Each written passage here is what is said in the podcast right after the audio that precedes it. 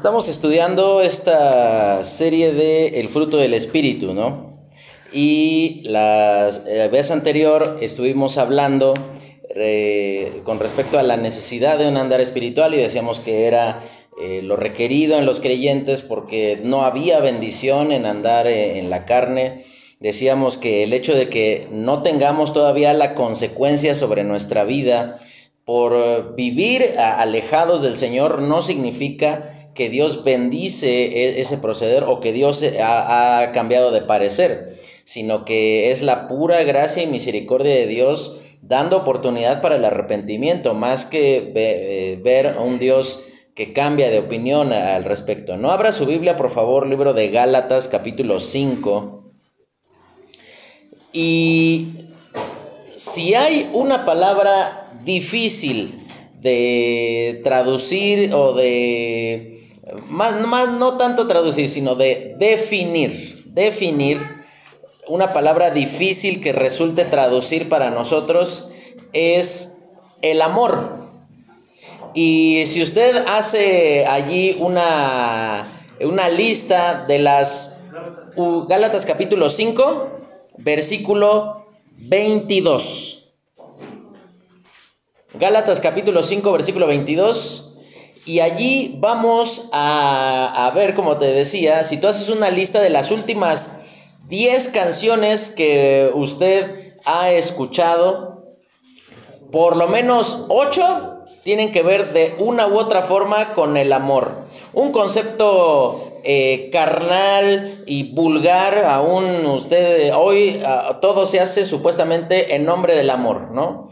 Y entonces la porquería de reggaetón que usted encuentra por allí, porque es eso, este, dicen que esto es amor, el amor carnal, sexual, eh, intenso, de, lo quiero, lo tomo, lo deseo, lo tengo, eh, pero en realidad eso no es amor. También usted encuentra ya versiones un poco más este, poéticas, pero evidentemente equivocadas, que dice, por ejemplo, amar y querer no es igual, y este, y ahí ya se acordó del hermano José José, este, o, cosas, este, eh, y, tú ves ahí la diferencia, ¿no? Dice que el, que, el que quiere pretende olvidar, ¿qué? Y no, no se hagan que no se saben la canción, dice, bueno, acuérdese, dice, amar y querer no es igual. Dice, amar es sufrir, querer es gozar, ¿no? Y esa es la, idea en la cual este, se, enseña o se nos, se nos inculca el asunto del amor, ¿no? El amor inmediatamente, usted, ¿qué es lo primero que le viene a la mente? Un corazón, ¿no? Un corazón palpitando, latiendo allí, este, mariposas en el estómago, eh, que te pones rojo o roja cada que, y el corazón así se te acelera cada que pasa esa persona al lado tuyo, y hoy día, equivocadamente, y aberrantemente en contra del principio de la palabra de Dios, se dice que el amor existe del mismo modo que existe entre un hombre y una mujer, existe entre dos hombres o entre dos mujeres, ¿no? Lo cual evidentemente es total y absolutamente contrario al principio de la palabra de Dios. Eso no es amor, eso es perversión, es degeneración de aquello que Dios ha creado y ha establecido como tal, ¿no? Eh, entonces, si bien nos resulta difícil el amor, eh, de, definirlo, tenemos que entenderlo como el principal distintivo de aquellos que han nacido de nuevo, que han conocido a Jesucristo como su Señor y Salvador. Si usted dice que ama, eh, que, que conoce al Señor, pero no puede ver por ningún motivo a una persona, Quizás la primera pregunta que usted debería de hacerse en esta mañana es si verdaderamente usted conoce al Señor. Y vamos a ver lo que dice allí el texto. Eh, Gálatas capítulo 5, versículo 22. Dice, más el fruto del Espíritu es. Aquí vamos a detenernos porque tenemos que hacer la aclaración. Todas las características o virtudes que van a mencionarse adelante no son opcionales. Es decir, aquí no, no dice el fruto del Espíritu, lo ideal es que sea, no. ni dice el fruto del Espíritu será algún día como la meta alcanzar. No, sino dice es en este momento. Y no son múltiples eh, frutos, ¿no? Eso no es como cuando tú vas a la panadería o pasa el carrito del panadero con el pan, donde tú escoges lo que te agrada y lo que no es como que, mm, no, pues sí, el amor sí me agrada, el gozo, pero la paciencia no. Entonces, este, esto lo dejamos a un lado y sí soy muy amoroso, muy gozoso, pero tengo mucha paz, pero no soy paciente, ¿no? Entonces, aquí podemos entender que es una sola cosa, un fruto que tiene diferentes virtudes, pero que manifiestan una sola cosa, que ese fruto procede de estar unido a Cristo. Si tú vas al libro de Juan capítulo 15, esto lo estamos estudiando ahí en, el Marqués en estos días en el estudio bíblico del jueves, en el libro de Juan capítulo 15, vaya allí en tu Biblia por favor. Juan capítulo 15 va a mencionar tres eh, aspectos fundamentales de cómo es que damos fruto en nuestra vida. Juan 15.1 dice, yo soy la vid verdadera y mi padre es el labrador. Todo pámpano que en mí no lleva fruto lo quitará y todo aquel que lleva fruto lo limpiará para que lleve más fruto. Menciona tres cosas. Yo soy la vid, mi padre es el labrador y ustedes son los pámpanos, es decir, las ramitas. Si ustedes han visto una vid, estamos en una zona pues, que produce vino, aquí en este, las cavas estas de Frixenet, de aquí adelante. Entonces tú te darás cuenta que pues las plantitas, pues tú pasas por ahí de enero, febrero y es puro palo, ¿no? Así que tú dices, esto está seco. Pero pasas ahora y ya se ve bonita, ya, ya está reverdeciendo y tiene unas pequeñas ramas de donde cuelga el racimo, ese es el pámpano, ¿no?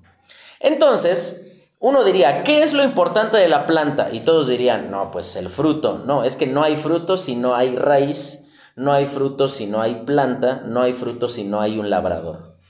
Aquí la palabra de Dios dice, yo soy la vid verdadera. Significa que Él es el que produce el fruto en nuestra vida. De tal manera que todas las virtudes, todos los cambios que surgen en nuestra vida son resultado de que Dios está influenciando nuestra vida. No es, no es cuestión de tu fuerza de voluntad, no es cuestión de tu eh, fidelidad al Señor, aunque tú seas fiel al Señor, es resultado de que Dios está obrando en tu vida. Entonces esto inmediatamente nos abre la pregunta de, ¿y qué pasa con los que no son fieles al Señor? Entonces Dios no obra en ellos. Tendrías que, responder la pregunta si son del Señor. Porque no, no hay, eh, a diferencia de eh, con el fruto, que de repente hay frutos sencillamente que no se logran, hay plantas que dan fruto malo. En Dios no van a haber personas que den frutos malos. Sencillamente dice el libro de Mateo capítulo 7, este, dice, no puede el árbol bueno dar frutos malos, ni puede el árbol malo dar frutos buenos. De tal manera que si tú tienes un, un, árbol allí que está lleno de plaga y enfermo, pues entonces el fruto que va a dar ese árbol va a estar lleno de plaga y enfermo. Y del mismo modo, un árbol que está sano, fuerte, sólido, no va a dar un fruto que está enfermo, porque la raíz, el origen, está en buena o en mala condición, según sea el caso. De tal forma, hermano, que si tú estás dando malos frutos en tu vida, es porque probablemente tú no estás unido a Cristo. Tú no has colocado tu confianza en el Señor. Y esto es muy... Eh, común en, las iglesias, ¿no? Las iglesias están llenas de simpatizantes y de unos cuantos creyentes. personas que sí les gusta el ambiente, el mensaje, les parece apropiado, a lo mejor el horario te, te, te acomoda más porque a las 7 tienes que ver bailando por un sueño y esa es la misa, entonces este, pues mejor vengo al culto. Eh, por, por múltiples razones las personas se acercan a la iglesia pero la razón real es que si tú te acercaste a Cristo por cualquier otro motivo que no sea porque tu pecado te hacía notar tu, eh, tu cierta condenación en el infierno, entonces tú estás aquí por cualquier otra cosa menos por Cristo. Y esto es justamente lo que la palabra de Dios va a enseñar. El libro de Gálatas dice, el fruto del Espíritu es. Está diciendo, esto es inalterable. En todos los creyentes habrá de ser así. No está hablando de perfección. Definitivamente esto se va desarrollando, se va mejorando, se va haciendo cada vez más evidente, pero no puede estar ausente. No hay creyentes estériles que no dan fruto, que, que, sencillamente son parte de la foto, que calientan una silla cada domingo, pero que no dan evidencia tangible y comprobable de que han nacido de nuevo. Tú te das cuenta, el ejemplo perfecto en la escritura, en un momento te lo mencioné, el endemoniado Gadareno en el libro de Marcos capítulo 5 cuenta la historia de un hombre que estaba poseído por demonios y entonces viene al encuentro de Jesús, Jesús lo libera de estos demonios e inmediatamente se menciona una condición, dice que estaba, después de encontrarse con Jesús, estaba sentado vestido y en su juicio cabal. Antes de encontrarse con Jesús dice que andaba desnudo, por, gritando por los montes, hiriéndose con piedras, que lo ataban con, con cadenas y aún así las rompía. Seguramente era, era, estaba en una condición totalmente desastrosa y degradante este hombre, pero viene al encuentro de Jesús y su vida cambia. De tal manera que, hermanos, si tú lo único que cambiaste en tu vida fue el lugar donde te reúnes, pero no tu vida, no tu conducta, no tu, tu forma de, de, comportarte, tú tendrías que preguntarte si estás eh, unido a Cristo, si eres parte de esa plantita, de esa vid. El labrador está trabajando y tú lo puedes notar en, otras personas que han conocido de Jesús y tú ves cómo su vida va siendo transformada, van madurando, van siendo transformados y a lo mejor no tienes, y, si no lo tienes así, qué bueno que no tengas esta experiencia. A lo mejor no eres el terrible borracho, violador, asesino en tu pasado. A lo mejor tenías una buena vida, pero tú mismo percibes en tu corazón cómo Dios ha ido transformando tu vida, te sacó de la profunda tristeza, de pecados ahí que tenías ocultos, y entonces está comenzando a producir fruto. Ten entonces la tranquilidad y la paz de que tú eres parte de esa vida. Pero si no hay evidencia comprobable, tangible, y, por evidencia no me refiero a que vengas a la iglesia, a que ofrendes, a que te sepas los cantos. En realidad la evidencia tangible, como la vamos a ver aquí más adelante, a lo largo de nueve semanas, va a decir ahí, el fruto del Espíritu es amor. Y en primer lugar va a decir, esto es muy, muy sencillo, ¿no? Si eres alguien como yo, eh, cuando yo llegué al Instituto Bíblico, yo en mi vida había trabajado en el campo. O sea, en mi vida. Había hecho muchas cosas, pero nunca en el campo, ¿no? Y entonces me acuerdo que me dicen, ve allá a la huerta de jitomate. ¿Qué sé yo cómo es una planta de jitomate, no? Y sabes, yo le dije, ¿y ¿Y cómo sé cuál es la huerta de jitomate? Y me volteé a ver el encargado y me dice, pues la que tiene jitomates en las plantas, hijo. O sea, es, es obvio. Y ahí voy hasta allá y, ah, sí, había este lechugas y otros y otros frutos y hasta allá hasta el fondo ah había una huerta inmensa de jitomate y dije ah aquí es ¿por qué me di cuenta que era la huerta de jitomate? porque había jitomates en el fruto no, no, no, esto no es como, o sea, eh, esto no es como las aguas del chavo, de que tengo una planta, de, tengo un árbol de man, que, que es, me dijeron que es de manzana, pero parece que da chiles, pero este, da de frutos sandías, pero saben a melón. O sea, no, de ninguna manera. O sea, el, el árbol de manzanas, pues queda manzanas de tal manera que el creyente, su evidencia, ¿cuál es? Pues que se comporta de una manera espiritual. Esa es la evidencia de que usted ha sido salvo. No de que viene, no de que ofrenda, no de que se sienta allí, no de que pone cara de que está poniendo atención. Él sabe cuál es su evidencia de que usted Deja atrás todo ese, ese comportamiento pecaminoso, mañoso, eh, engañador que usted tenía antes y ahora se comporta de una manera totalmente nueva, eh, eh, distinta a cómo lo hacía usted. Y si usted se da cuenta, es algo que usted no produce. Acuérdese si usted conoció de Cristo en, primeras, en las primeras ocasiones, cuando usted era confrontado con volver a hacer las mismas cosas, había algo dentro de usted que tú decías, eh, pues esto yo lo hacía tan naturalmente. Vamos a poner un ejemplo, ¿no? Imagínense que usted, hermano, era chismoso.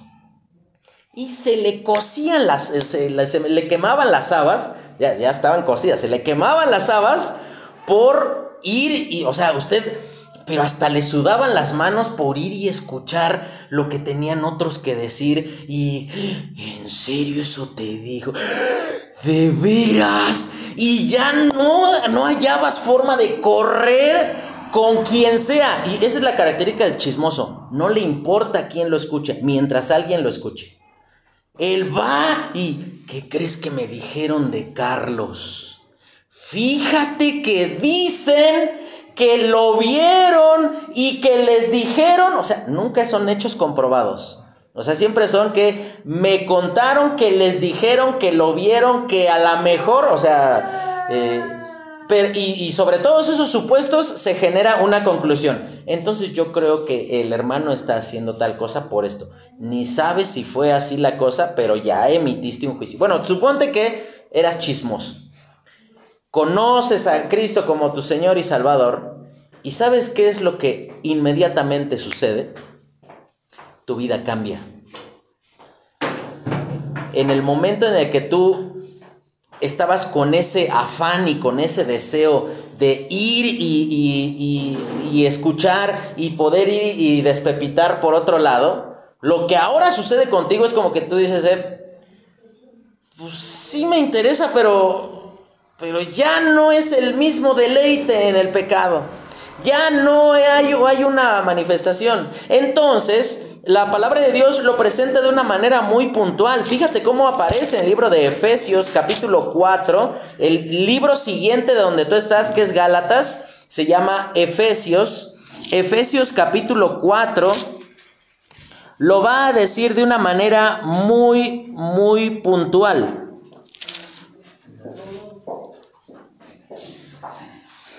Efesios 4, 28. Dice de la siguiente manera, habla del cambio que debe ocurrir como resultado de que ahora somos de Cristo. Dice, el que hurtaba, no hurte más, sino trabaje haciendo con sus manos lo que es bueno, para que tenga que compartir con el que padece necesidad. De tal forma que todos esos que dicen que no, yo robo por necesidad, no, robar no es una necesidad. Trabajar sí es una necesidad. Y aquí tú te das cuenta que en el libro de Efesios Pablo está diciendo, el que hurtaba, ¿en qué tiempo está colocado? Acuérdese de sus clases de español de la primaria. Es pasado el que hurtaba antes. No puedo borrar lo que yo era en mi pasado borracho, engañador, mentiroso, ladrón, lo que usted haya sido, no lo puede borrar. Pero hermano, ocúpese de que se quede en el pasado, que sea algo que ya no lo caracteriza más, que ya no sea el mismo mentiroso, aún en el, tiempo presente, que no sea conocido por eso, sino que a lo mejor usted pueda decir, sí, yo era mentiroso, yo era esto, yo era aquello, pero ahora ya no. Dice, el que hurtaba, es decir, el que, el que se dedicaba a robar, dice, no hurte más. Y aquí no dice, el que hurtaba, ahora hurte poquito, o solo cuando no completes para la renta, no. Dice, el que hurtaba, el que robaba antes, no lo haga más. Habla de un cambio total, definitivo, tajante. Esto no es un proceso de desintoxicación de que como cuando te anexan, eh, en donde te van dando de a poquito hasta que finalmente ya no lo necesita tu cuerpo. No, es un corte drástico, brutal, en donde tú te das cuenta que eso te está matando. Y mientras tú sigas tolerando tu pecaminosidad en tu vida, cualquier pecado que sea, que tú lo tengas ahí apapachado, consentido, bien escondido, que nadie se ha dado cuenta más que tú y solamente tú lo sabes, eso no importa. Aquí no, interesa que tu pecado ya haya sido descubierto. Importa que tú sabes que estás pecando delante del Señor, que estás yendo en contra del principio que Él ha establecido como lo digno, lo honorable, lo correcto. De tal manera que dice, el que hurtaba, dice, no hurte más. Y fíjate el razonamiento que ocupa, dice, sino trabaje con sus manos. Aquí no dice, eh, bueno, el que hurtaba, en lugar de, de robar, ahora vaya y pida. No. Dice, el que robaba, en lugar de, es hacer actos totalmente contrarios. Yo robaba, me que otros trabajen mientras yo robo. Y algunos dicen, pues es que es un trabajo robar. No, no, no es un trabajo, ¿no? En lugar de robar, ahora me dedico a trabajar y es ir aún más allá. No nada más es no robar, sino es ayudar a aquel que está en necesidad y que podría ser tentado a robar por causa de su necesidad. De tal manera que fíjate, el fruto del Espíritu apunta a lo siguiente. Es ir en contra de nuestros deseos pecaminosos, pero ir un paso más allá. Dirigirnos en un camino en donde no, no, no sencillamente somos conocidos como el que era borracho, sino el que ahora ayuda a los que son borrachos a que dejen de ser borrachos. No nada más es una cosa de que tú corriges tu vida en lo privado y dices, bueno, yo ya estoy bien, estoy en paz con el Señor, sino es una cosa de que tú te involucras en apoyar a otros. Esa es la manifestación de una vida espiritual. Una vida espiritual apoya a otras personas. Y dice ahí en primer lugar, más el fruto del Espíritu es, y dice en primer lugar, y es la única palabra que vamos a estudiar en esta tarde, dice amor. Y decíamos que el amor ha sido, eh, aquí no, no se refiere de ninguna manera a, eh, a, la atracción física, al lazo familiar, sino que hace eh, referencia al respeto, la devoción y el afecto, que siempre, siempre, siempre, siempre van a incluir el servicio voluntario y la disposición a sacrificarse aún por otras personas. Eso es verdadero amor. Y si tú te das cuenta, vamos a verlo semana tras semana, que Dios es la fuente de este fruto. No son no es no es que cada quien es más tendencioso a cierta cosa, no es que algunos somos más tendenciosos a ser amorosos, pero no a ser pacientes o somos más tendenciosos a tener paz, pero no a, ser benignos unos con otros, que somos más tendenciosos a ser mansos, pero no, no somos eh, tendenciosos a tener gozo, no. Vamos a ver que si Dios es la fuente y dado que el Espíritu Santo mora en nuestra vida y debido a que el Espíritu Santo es Dios, entonces es algo que debe de existir en nosotros. Y fíjese, vaya conmigo al libro de Primera de Juan, capítulo 4, y vamos a ver allí una definición de qué es Dios. Fíjese, y, no, no estoy diciendo la pregunta mal. ¿Qué es Dios? Primera de Juan capítulo 4.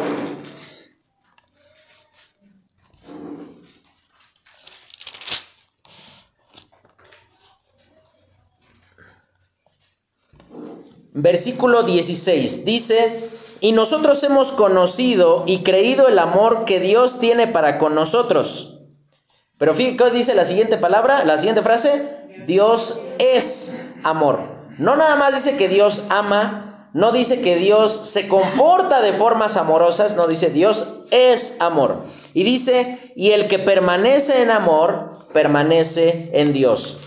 No, no, deje un dedo allí eh, en primera de Juan, bueno, nunca le digo esto a un leproso, pero bueno, este, deje un dedo ahí guardando la cita de Primera de Juan, capítulo 4, porque vamos a volver allí. Dice, el fruto del Espíritu es amor. En primer lugar, ahí el, el, apóstol Juan, en el versículo 16, dice, nosotros hemos conocido el amor que Dios tiene para con nosotros, pero lo hemos conocido por qué o de qué manera. Porque Dios es de una forma. Dice, Dios es amor.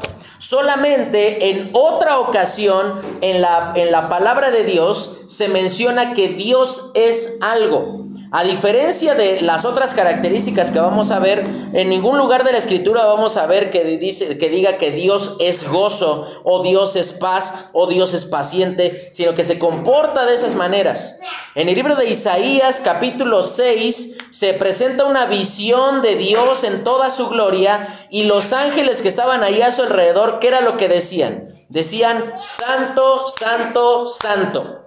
Es decir, Él es eso, es santo. Pero aquí también en primera de Juan 4 dice que Dios es amor. Es decir, es su esencia, su característica más profunda, más notable, es que Dios se comporta de esa manera. Aquí tú y yo vamos a poder notar o darnos cuenta que lo que la palabra de Dios va a decir que debido a que Dios es de esa manera, es alguien que se sacrifica eh, incondicionalmente, que respeta absoluta y totalmente a las otras personas y que sirve a las otras personas, por lo tanto, aquellos que han nacido de nuevo, ¿cuál deberá de ser su característica? Que amen a otras personas. Vamos a ser bien francos. Si gusta, no lo haga, pero ojalá tenga el valor de reconocerlo en público, ¿no? Levante la mano a quién, y van a hacer varias preguntas, ¿eh? ¿Quién, ¿A quién de ustedes le cae gordo o le cae mal a alguien?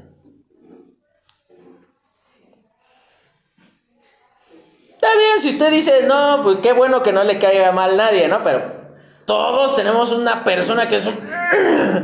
Nada más de verlo o su, mero tono de voz, o sea, ya se te transforma la cara, ya verla a 3, 4 cuadras de distancia, es como que te dices, ah, Señor, contigo estaría mejor, ya llévatelo. O sea, ¿qué, o sea, ¿por qué tener que, que soportarla y tolerarla, no? No, no, deje su mano arriba vamos a ser más valientes todavía. ¿Cuántos? Esa persona que e, esa persona que este, le cae mal está aquí en la iglesia. ¿No? Y ahí es como que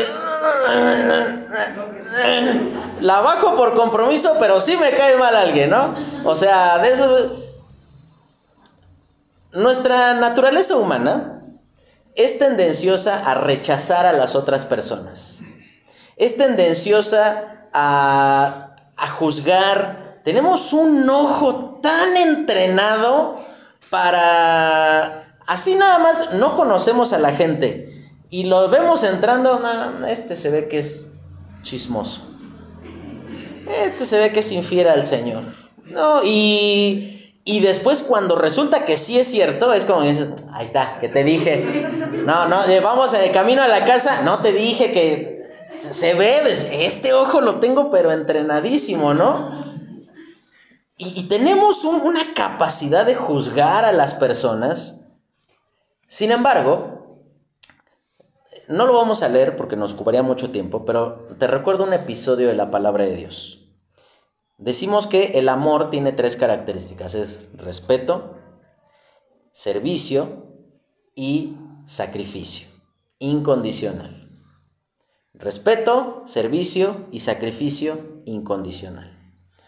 Y vamos a mencionar tres ocasiones en las cuales Cristo manifestó que es amor y que por lo tanto usted y yo tendríamos que ser amorosos en esa misma medida porque Él ya vive dentro de nosotros. No, no, no, no está sobre nosotros, no está al lado mío, está en mí, adentro mío.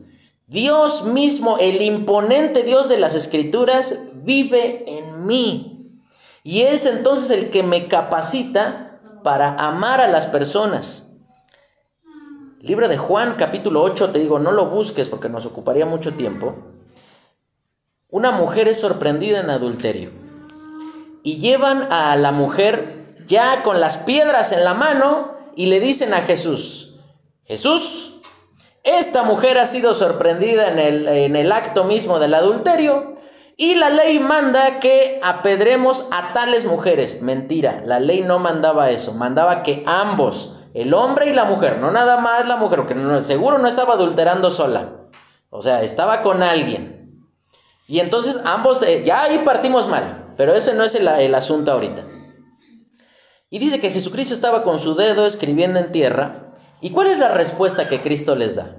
Les dice, el que de vosotros esté libre de pecado, ¿qué dice?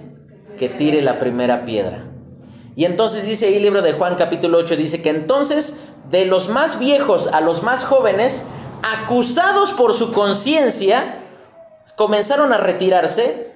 Estaba todo el gentío hasta que de plano quedó pelada la calle, solos. Quedó solamente Jesús con esta mujer. Y entonces Jesús se incorpora y le dice a la mujer, ¿dónde están los que te acusan? Y la respuesta de la mujer es la siguiente, ya no están, se fueron. Y entonces el relato termina, Jesús le dice lo siguiente a la mujer, ni tampoco yo te condeno. Le dice, vete y no peques más. Y es que, hermano, el amor no es una respuesta a que somos amados. El amor es una respuesta en virtud de que sabemos lo que debemos hacer. El amor es una respuesta no de que eh, sentimos que es recíproco. ¡Qué, bendición! Cuando esto es recíproco, cuando eh, podemos amar y recibimos amor sobre nuestra vida, pero de ninguna manera el fruto del Espíritu habla de algo emocional, algo carnal, algo atrayente a nuestra vida, sino habla de un respeto, servicio y sacrificio incondicional. Cuando el Señor Jesucristo estaba siendo crucificado allí, estaba en camino eh, este, a la cruz, cuando lo estaban golpeando, ¿qué, ¿cuál fue uno de sus clamores ahí este, hacia su padre? Él en tres ocasiones le habla a su padre. Primero le dice, Padre, perdónalos porque no saben lo que hacen. Después le dice, ¿por qué me has desamparado? Y después le dice, en tus manos encomiendo mi espíritu. La primera ocasión le dice, perdónalos, porque no saben lo que hacen. Eso es amor. Y es que el amor se sacrifica incondicionalmente. Van a haber muchas ocasiones, hermano, en lo que, y sobre todo si usted tiene su matrimonio, su familia, en el que usted va a tener que ceder el 99.999999 y sígale contando por ciento y la otra parte está aferrada y, enganchada en su posición de yo estoy bien, tú eres el que tiene que, corregirse, tú eres el que, el que tiene que cambiar. Hermano, vamos a ver en primer lugar el respeto del amor. Y, el, y el amor respeta porque procede de Dios. Tú te vas a dar cuenta que Dios nunca nunca va a tomar una actitud violenta o intransigente de hacer las cosas a la fuerza. No, nunca vamos a ver una actitud de Dios de ahora se amuelan y hacen lo que yo les digo. Eh, ahora, eh, ¿qué me importa? Y vas a hacer esto que te digo porque, porque lo tienes que hacer, ¿no? Y eh, te vuelvo a decir, no, no vamos a, ir a, los textos para no, no detenernos este, demasiado. Pero en una ocasión, al Señor Jesucristo, se presentaron allí, este, iban allí en, camino a, una ciudad. Y entonces sucede, sucede lo siguiente. Eh, estaba el Señor Jesucristo. Eh, permítame, perdón, es que me perdí aquí tantito.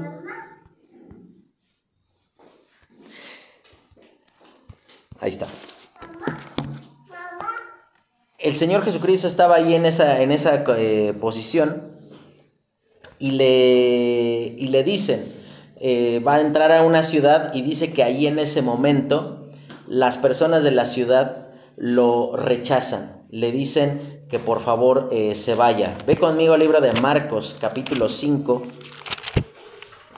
Y después de que sucede la liberación del endemoniado Gadareno, Marcos capítulo 5.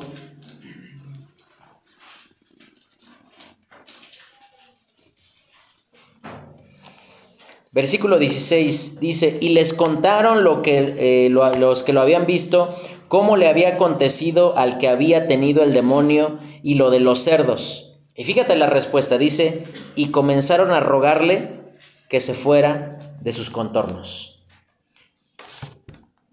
Fíjate la insolencia de estos hombres.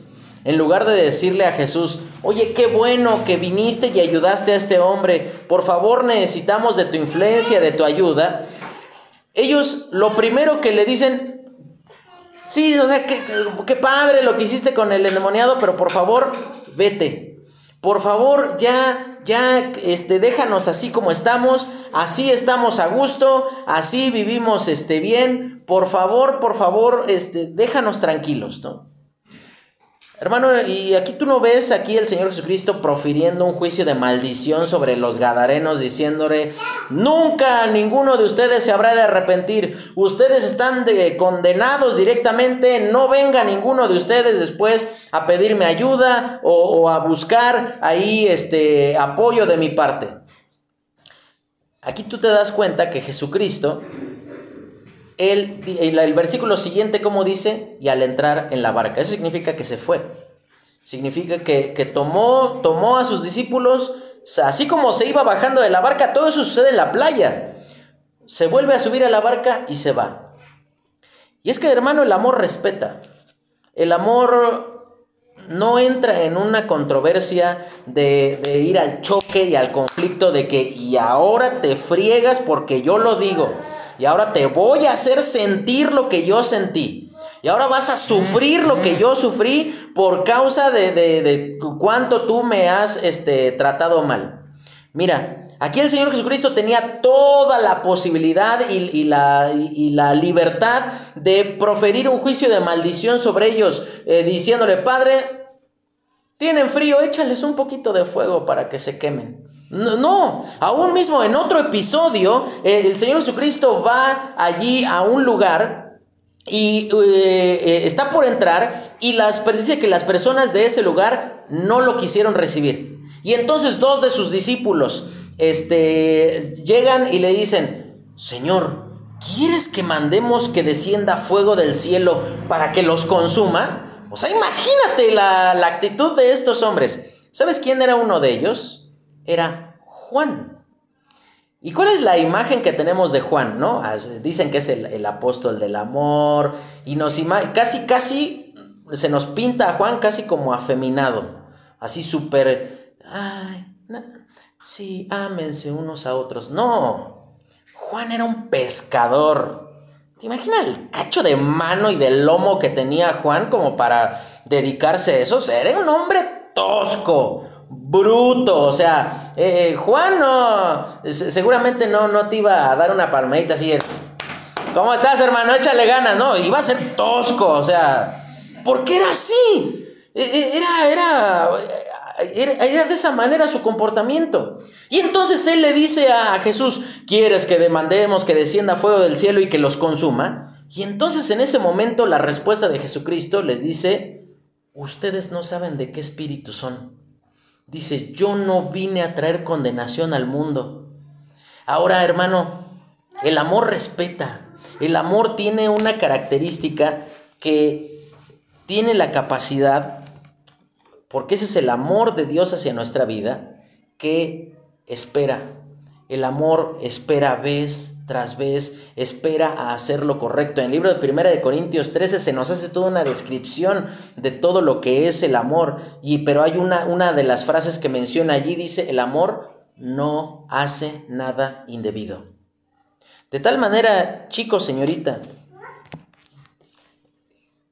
si tú dices que amas a alguien, respétale. No, no, no trates de, de, por el cansancio, tratar de, de, obtener lo que tanto deseas, de sacar ventaja de las otras personas. Aquí tú te das cuenta, dice, el fruto del Espíritu es amor, un respeto, aun cuando estoy siendo rechazado, estoy siendo, este, eh, eh, despreciado por, por otras personas. Aquí tú te das cuenta que el Señor Jesucristo dice, a pesar de eso lo sigo amando. Potencialmente cuando Cristo estaba muriendo ahí en la cruz, estaba muriendo por esas personas que no lo quisieron recibir en su lugar de residencia. Estaba muriendo por aquellos que le estaban clavando las, eh, las manos y los pies, que le estaban perforando el costado, que le habían puesto la corona de espinas. El amor respeta, pero el amor no nada más respeta, el amor sirve. Cuando el Señor Jesucristo está en el aposento alto a punto de ser crucificado, Juan capítulo 13 dice que él lava los pies de los discípulos. Él era el primero y el principal en quedarse esperando para que otros le sirvan. Él era Dios, es Dios. Él estaba en toda la posibilidad de decir, a mí me dan mi lugar. Ah, yo no, yo por qué le voy a andar lavando las patas a estos este, judíos. No, ustedes me las tienen que lavar a mí. Pero en lugar de eso dice, ejemplo les he dado para que como yo hago, ustedes hagan. Un ejemplo tan básico y, no lo... si usted en este momento se está poniendo el casco porque ahí vienen las pedradas, no. Pero un caso tan, tan palpable si siempre que hay que hacer algo en la iglesia, usted espera que le sirvan, que, se, que le arrimen las cosas, que todo se lo den, hermano, usted no ama. Y esto no es una característica de las mujeres. Si usted equivocadamente como hombrecito piensa que usted está para que le sirvan, hermano, usted no es hombre. Porque el mismo Hijo de Dios, hecho hombre, vino a servir a los demás. De tal manera que si tú piensas que tú estás bueno nada más para que te arrimen todo, que te lo den en la mano, que te lo sirvan y que me levanto de la mesa y ni mi plato recojo, hermano, usted no ama. Esa es la verdad de la escritura. El amor sirve, el amor sirve hasta el extremo. ¿Sabes quién era el que tenía que lavar los pies de, las personas que eran recibidos en un lugar? El anfitrión, es decir, el siervo de, más baja condición. El anfitrión ponía un siervo eh, eh, que, que lavaba los pies porque era una labor humillante ciertamente. ¿Te imaginas a lo, a lo, que olían esos pies después de andar caminando durante todo el día? No con zapatitos. De por sí, hermano.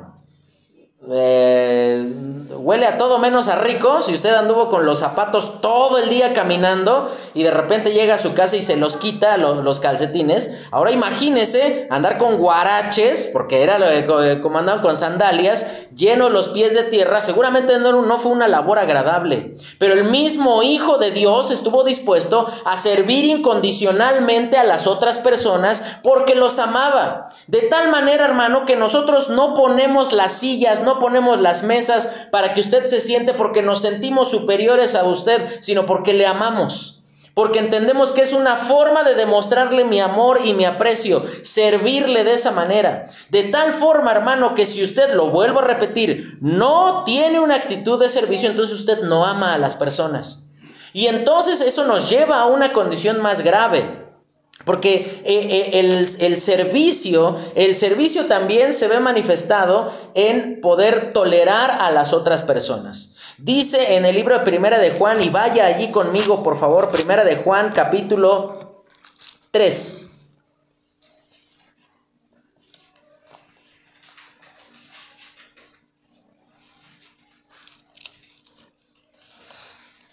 Primera de Juan 3, capítulo 10 dice, en esto se manifiestan los hijos de Dios y los hijos del diablo.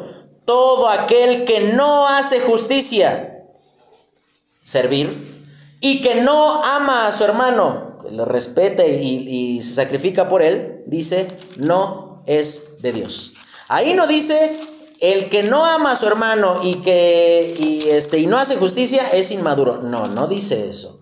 Dice, no es de Dios. De tal manera, hermano, que usted tendrá que preguntarse en esta mañana si su resistencia a servir a otras personas es resultado de que usted no está unido a Cristo.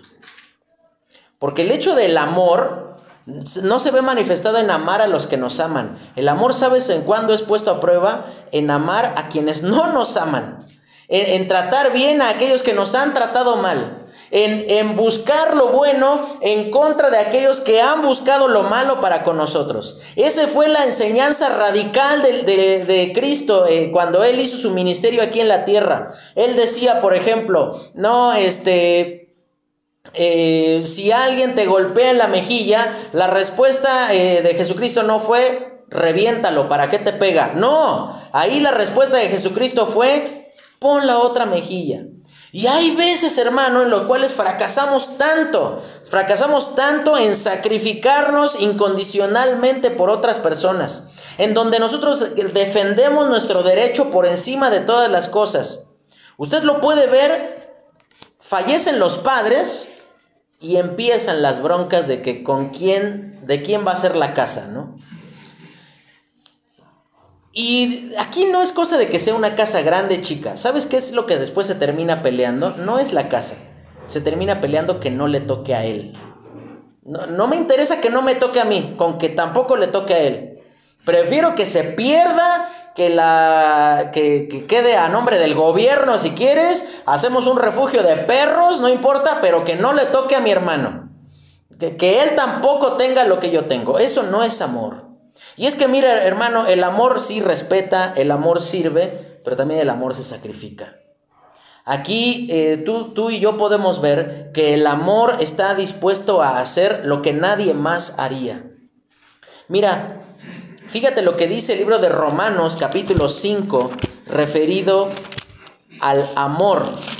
Comienza el libro de Romanos capítulo 5 y dice en el versículo 5, y la esperanza no avergüenza, porque el amor de Dios ha sido derramado. No dice que ha sido puesto, dice derramado, es decir, algo cuando se derrama, ¿por qué es? Porque ya está lleno y, se, y hay un exceso, ¿no? Hay, hay un, este, una mayor cantidad de la, que, de la que cabría verdaderamente, ¿no? Dice, el amor de Dios ha sido derramado en nuestros corazones, dice, por el Espíritu Santo que nos fue dado. Y ahora fíjese, versículo 6 dice, porque Cristo cuando aún éramos débiles, a su tiempo murió por los impíos. Ciertamente apenas morirá alguno por un justo, con todo pudiera ser que alguno osara morir por el bueno. Pero esto es amor, dice versículo 8. Mas Dios muestra su amor para con nosotros en que siendo aún pecadores, Cristo murió por nosotros. El versículo 6 es muy interesante porque dice, cuando aún éramos débiles.